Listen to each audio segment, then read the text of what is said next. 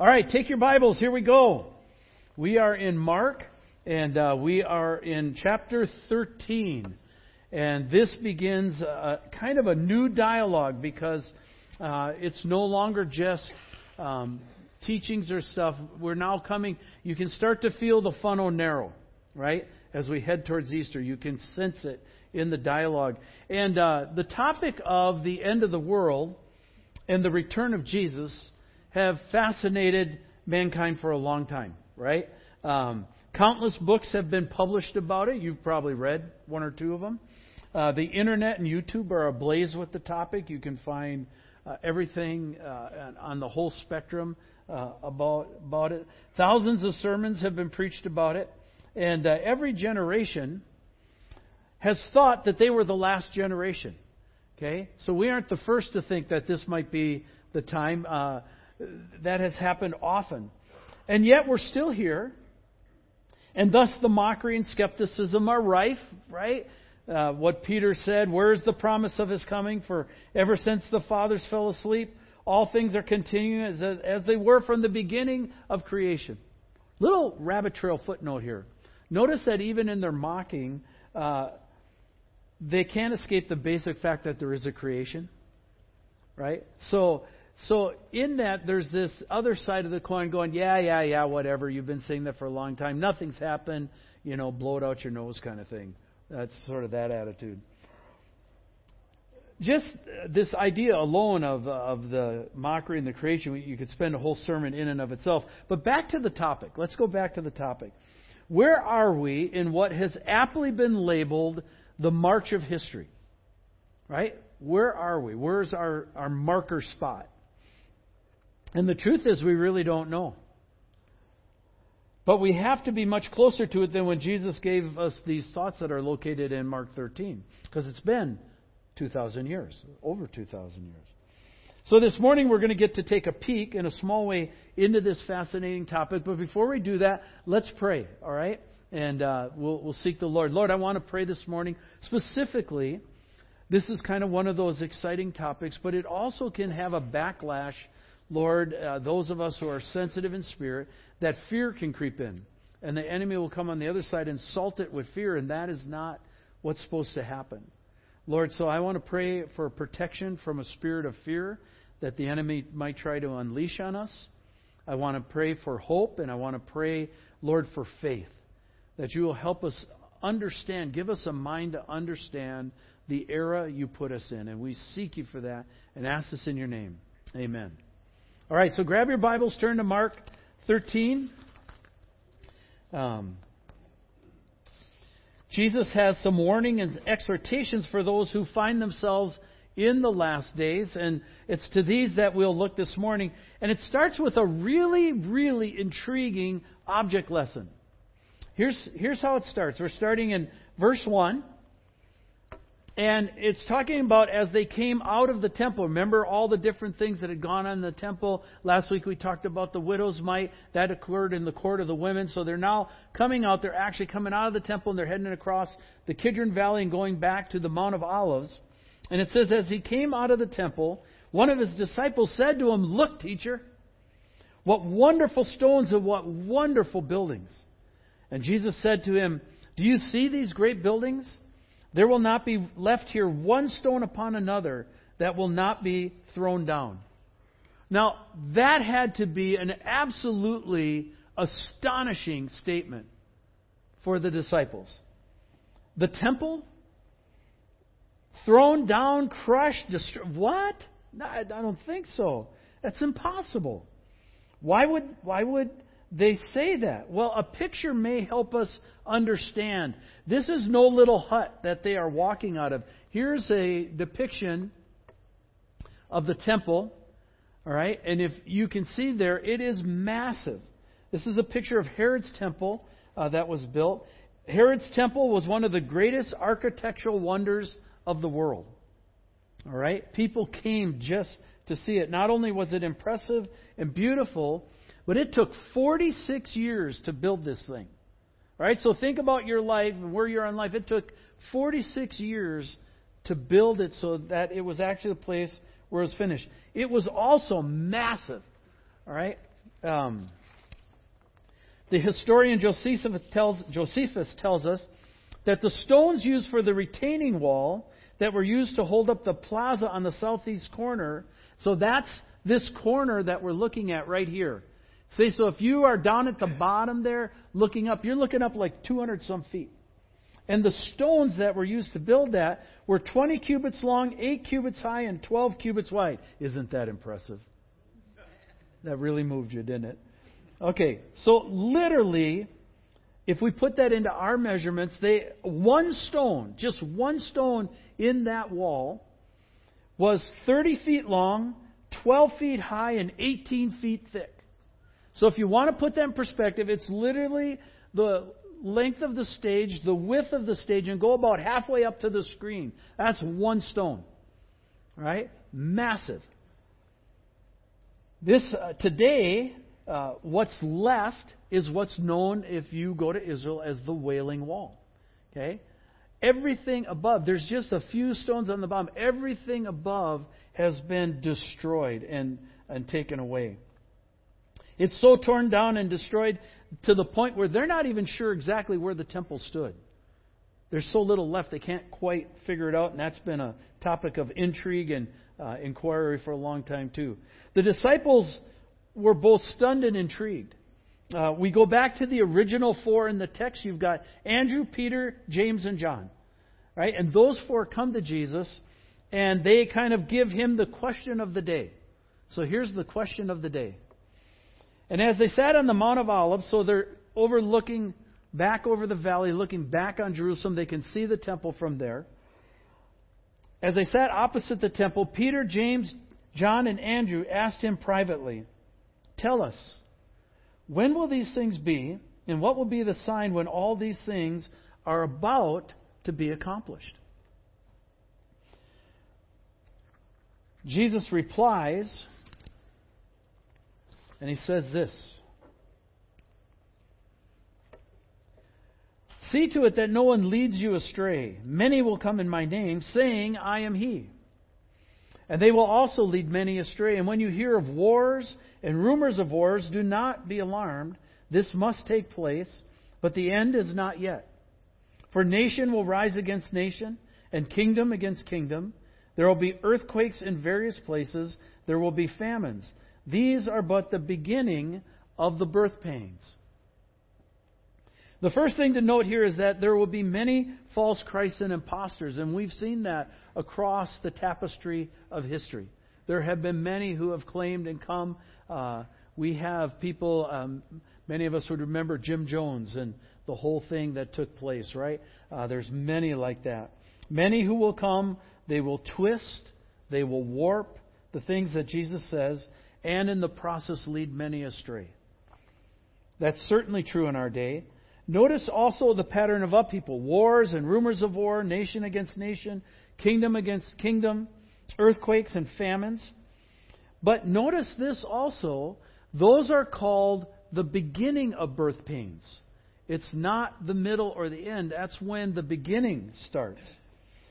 Translated, you can watch for these things and see them as they escalate, and you can kind of have some idea of where you might be. But what you can look for is what we would call an amplifying effect, right? You know, for example, in an earthquake, every tenth it goes up, it's ten times more powerful, right, on the Richter scale. And so you watch for this amplifying effect of these these patterns, and certainly we've had a run up here in the last uh, five, ten years, just with all the stuff we've been facing as a country and the nations that we're contesting with, I think you can see that. Uh, but the idea here is more intense, more often, and on a greater scale than has been before. Jesus uses this to give them and us an exhortation. And here's the exhortation as we see those things happening. He says this Be on your guard. For they will deliver you over to councils, and you will be beaten in synagogues, and you will stand before governors and kings for my sake, to bear witness before them. And the gospel must first be proclaimed to all nations. We are actually living in the day and age when the gospel is being exported uh, in ways that has never been exported before because of technology and things that we're able to do today, that the gospel is actually getting out uh, to the language groups that it has never gotten out to before, and they are thinking that it can actually happen within our lifetimes. Jesus goes on to say this. And when they bring you to trial and deliver you over, do not be anxious beforehand what you are to say, but say whatever is given you in that hour. For it is not you who speak, but the Holy Spirit. In other words, in the pressure, lean in. In the pressure, lean in to the Holy Spirit and ask the Holy Spirit what you should say. Listen, watch, think with, the Lord, and ask the Lord to give you an appropriate way to say something about Jesus and his kingdom. Why do we have to be on our guard? Because Jesus continues and says, It'll be a treacherous time. It's going to be a dangerous time. It says, Brother will deliver brother over to death, and the father his children, and children will rise against parents and have them put to death. And you will be hated by all for my name's sake, but the one who endures to the end will be saved. Now, rather than trying to explain this, at men's retreat, I walked through uh, some of these passages, uh, some of the other scriptures uh, besides just these one in Mark. I just want to read through them this morning. Not going to explain them. I just want to tag them on to what I've already read to you. Listen to it, think through with it as we go through it together, and see what you come away with.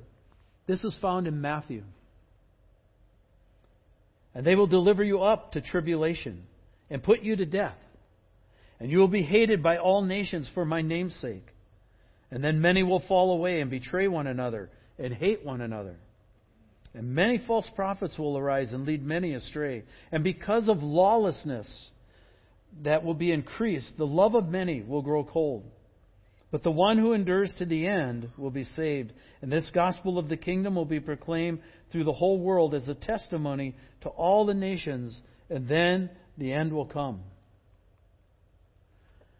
And I looked. This horn made war with the saints and prevailed over them until the Ancient of Days came, and judgment was given for the saints of the Most High, and the time came when the saints possessed the kingdom. Going back to Mark.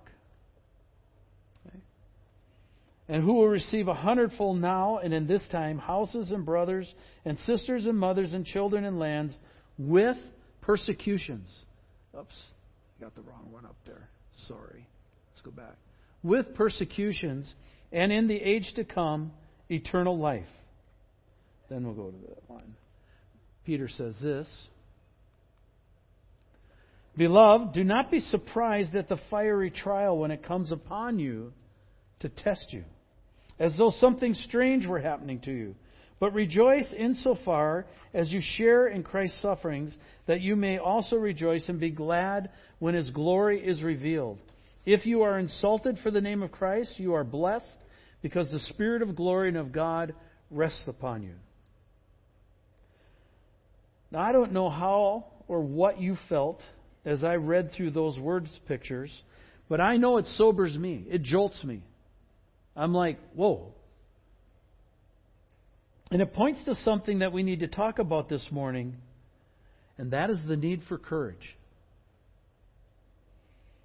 That we would be courageous people for Jesus. Particularly for us as men, it points to the need for us to be husbands and fathers, that we be courageous husbands or fathers. What is the picture that we get from these verses? Everything has been condensed, it's pressurized. Uh, use the illustration at men's retreat of Alaska up uh, fishing. If you've ever watched any of those fish, uh, videos, uh, there's a main boat, and then there's a little boat that they call a punt. And the punt takes off from the main boat, and behind it, it's trailing the net, right?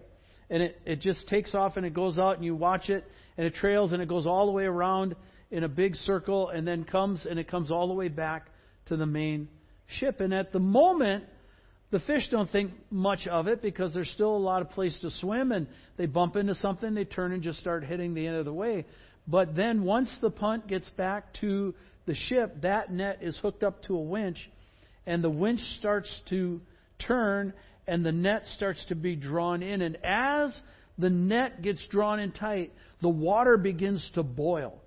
And the reason it boils is because the fish become desperate and they realize there's no way out and they begin to churn at the surface of the water because they're freaking out. Right? That's a picture of what it's like as the net gets closed and drawn in, in our culture. Everything is getting squeezed. The net begins to close in on us. It's under this pressure that things begin to fragment. When we're talking about pressure, what kind of things uh, fragment? Well, let's look what the things that were listed in these verses. First, the word that was used was tribulation. Tribulation, uh, we would call it trials. All right, trials or tribulations.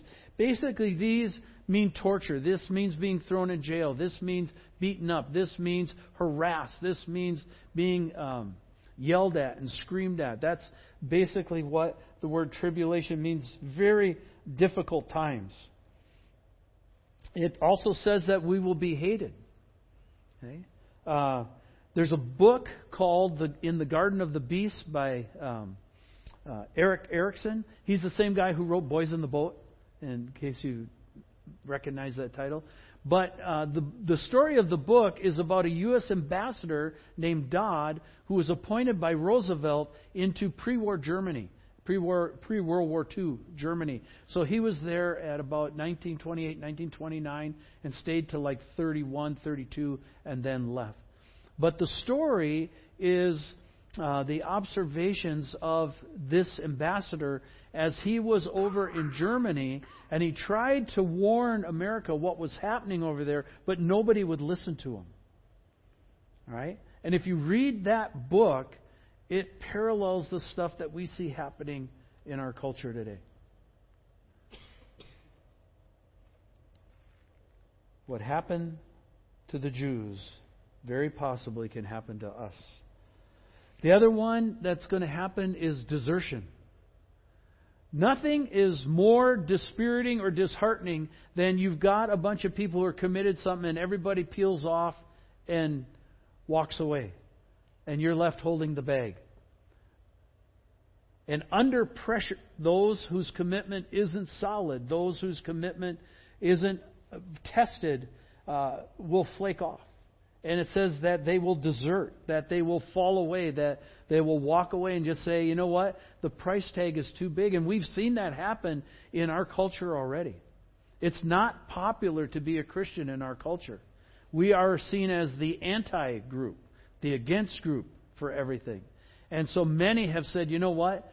It's not that I'm against Jesus. I just don't want to face the pressure, so I'm just I'm stepping out. And we've seen that a lot. And the last one that's the most difficult one and the hardest one to wrap your head and heart around is betrayal. Basically, what that means is we get thrown under the bus. But not just thrown under the bus, but um, by people that we thought we could trust. People that we thought were on our side. People we thought were protecting us. And uh, we get um, caught because somebody else betrayed our information. Uh, and we live in uh, a culture where stealing your identity is a huge issue. And this is going to be where somebody gives away our identity. They're a Christian. Go after them. And it says it's not by people that are the outsiders talks about brother turning over brother to death, father against his children, children putting parents to death. It's talking about under that kind of pressure, stuff gets very, very um, visceral. And people do whatever it takes to save their own skin. And Jesus is saying, You have got to be locked into me under that kind of pressure. Lastly, brought to trial. This means legally attacked, stripped of rights, stripped of finances, religious freedoms, all the things that we hold dear uh, will be taken from us. So obviously, this hasn't happened yet here. Uh, there's been smatterings of it, but it has happened in other parts of the world. this pattern we're talking about. Uh, the ministry Voice of the Martyrs. I don't know if you know that ministry. Absolutely fantastic ministry and group of people. Chronicles the courageous stands of believers around the world who have faced these kind of circumstances. Here's the point, and I hope I'm wrong. My hope is that there's one last great revival left in this country. I've been saying that since 1984. Okay? But I really do. I believe there's still a last great revival left in this country. And my hope is that it will turn the tide back towards a hunger and a thirst for God. Where Jesus will be the topic of the day, and his name in the Bible will be on everybody's lips, and it will be the curiosity and everybody searching it out. That would just be absolutely fantastic. But if not, my firm estimation of events is that not only is there a net, but it's closing rapidly, if not already closed. And herein lies the challenge will we stand for Jesus or will we fold? And Scripture talks about something that we need to talk about this morning.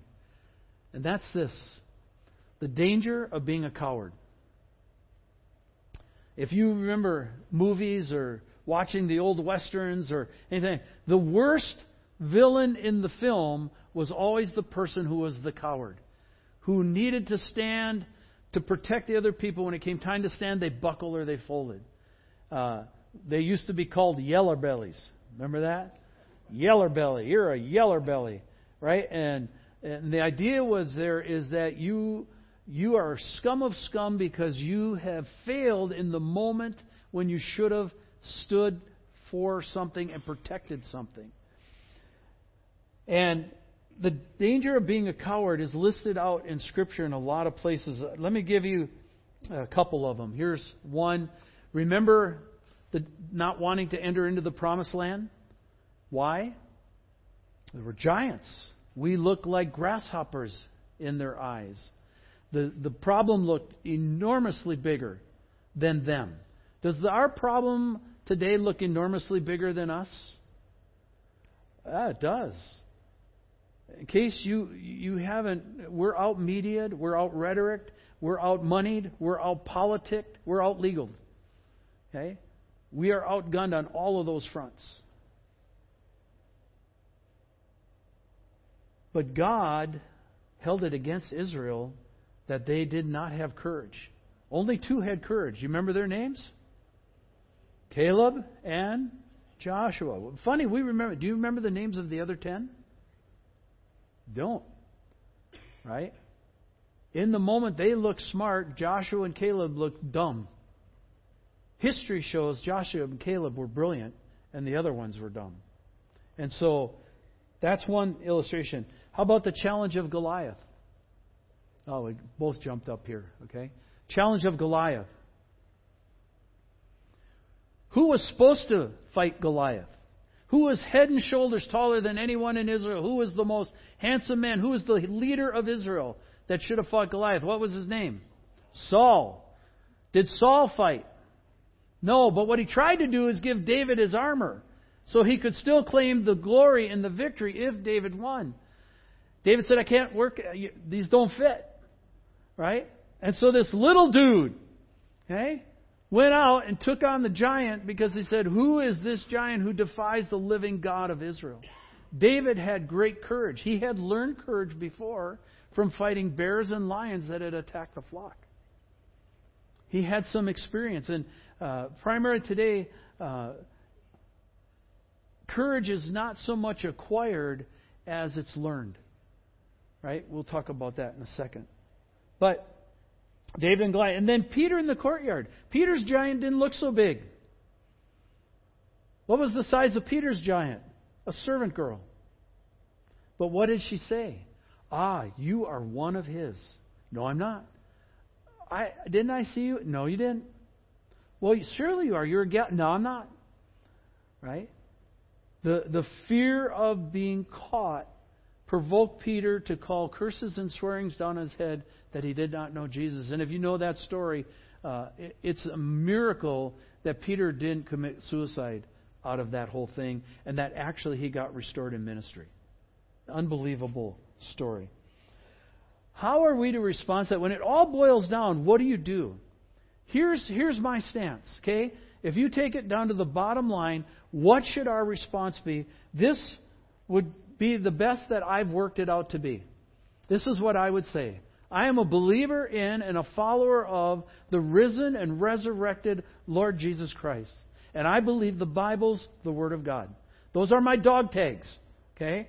If I'm if I'm pushed pushed to shove and I'm at the place where my back's against the wall and they're demanding something of me, I thought, what's what's what can I hold in my head that's memorable? What can I say that I can repeat that is that captures the whole thing in a nutshell and that I can land on that and it's honoring to the Lord, what would it be? And this is what I came up with. I am a believer in and a follower of the risen and resurrected Lord Jesus Christ. And I believe the Bible's the Word of God. If you want to put me to death for that, be my guest. Okay? Be my guest. I will die for that. That's, that's where bottom is for me. If you're asking where does the push come from, where's the line, where would I stand, this I will die for. Okay? Can you say that? We need to practice that. We need to think that together.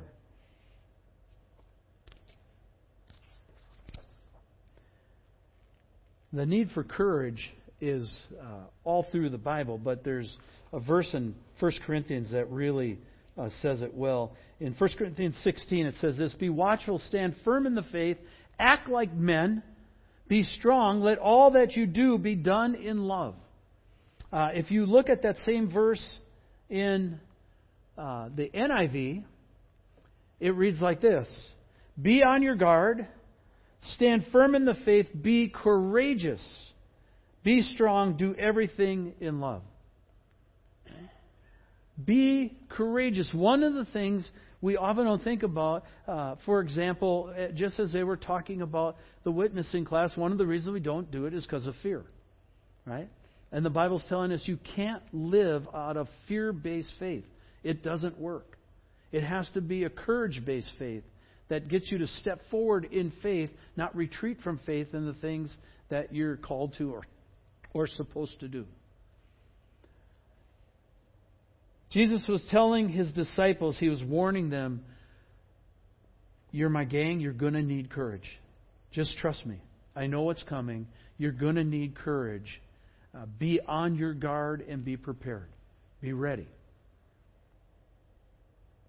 And I think by proxy, he's telling us that we're going to need courage as well. There's going to be lots of room to try and wiggle in the middle, in the middle for a while, but ultimately it will come down to do you say Jesus is the Christ or don't you? I've discovered, as I said uh, through my lifetime, courage is more developed than acquired. It's little steps of faith and little steps of courage that you take that God sees you through on the other side that embolden you to take bigger steps of faith and bigger steps of courage for the Lord because you've actually seen Him come through in practice. If you never step, our courage is theoretical. This is what I think I will do under pressure. This is what I think I will do when I'm afraid. But it's not knowledge. I know what I've done in the past under pressure. I know what I've done when I'm afraid. And I can take the same kind of step in this kind of face of danger or fear as I took before because I saw God come through here. I have a track record. I know He'll come through here. And so, the encouragement this morning as we go through, we're going to have several more messages on this. John Clements is going to be speaking the next two Sundays because I'm going to be uh, teaching for Adelphia School of Discipleship uh, out at Lake Retreat. the topic is spiritual warfare. yeah, great. And uh, and John will be covering the next two Sundays for me so that I'm freed up to do that. And uh, we'll be continuing in Mark 13, and then I'll take the last message off of that, and we'll be working through this, this topic. But I want us to think about courage. Do you have courage to face the things that you're afraid of? I know I get scared. Do you get scared? Could we stand against that kind of pressure? I believe that we will be able to because God will give a greater grace during that time. but it should be a practice grace, one that we've tested the trail long before we ever get to that point. And that's why we need to exercise courage and we need to exercise faith. Let's pray this morning that God would give us a mind and a sense of timing for where we are in history. But let's also pray this morning that God gives us a courageous faith. All right, will you join me in that? Father, I want to pray again. I know this kind of message uh, can create fear. You could tell by the silence in the room um, that we are thinking, wrestling with the thoughts that you gave way back there uh, on the Mount of Olives as you guys were sitting there and looking back over the temple and you knew the things that were going to happen. And Lord, we live in a fearful era. Uh, just the news headlines alone are enough to cause incredibly great fear. And Lord, we know it could get way worse. So, number one, we pray, we, we ask that you would bring a great revival on this land, that you would reverse this, this terrible direction that we're headed in. We ask for the sake of millions of teenagers and children who don't even know anything about you, don't know anything about the Bible. We pray that you would light it up. We pray you'd light them up. That it would become the cop- topic and conversation of the day. But if not, Lord, we pray you train us to step courageously in faith, that we would uh, hold true to you, stay steadfast no matter the pressure, and all of us pray that in your name. Amen.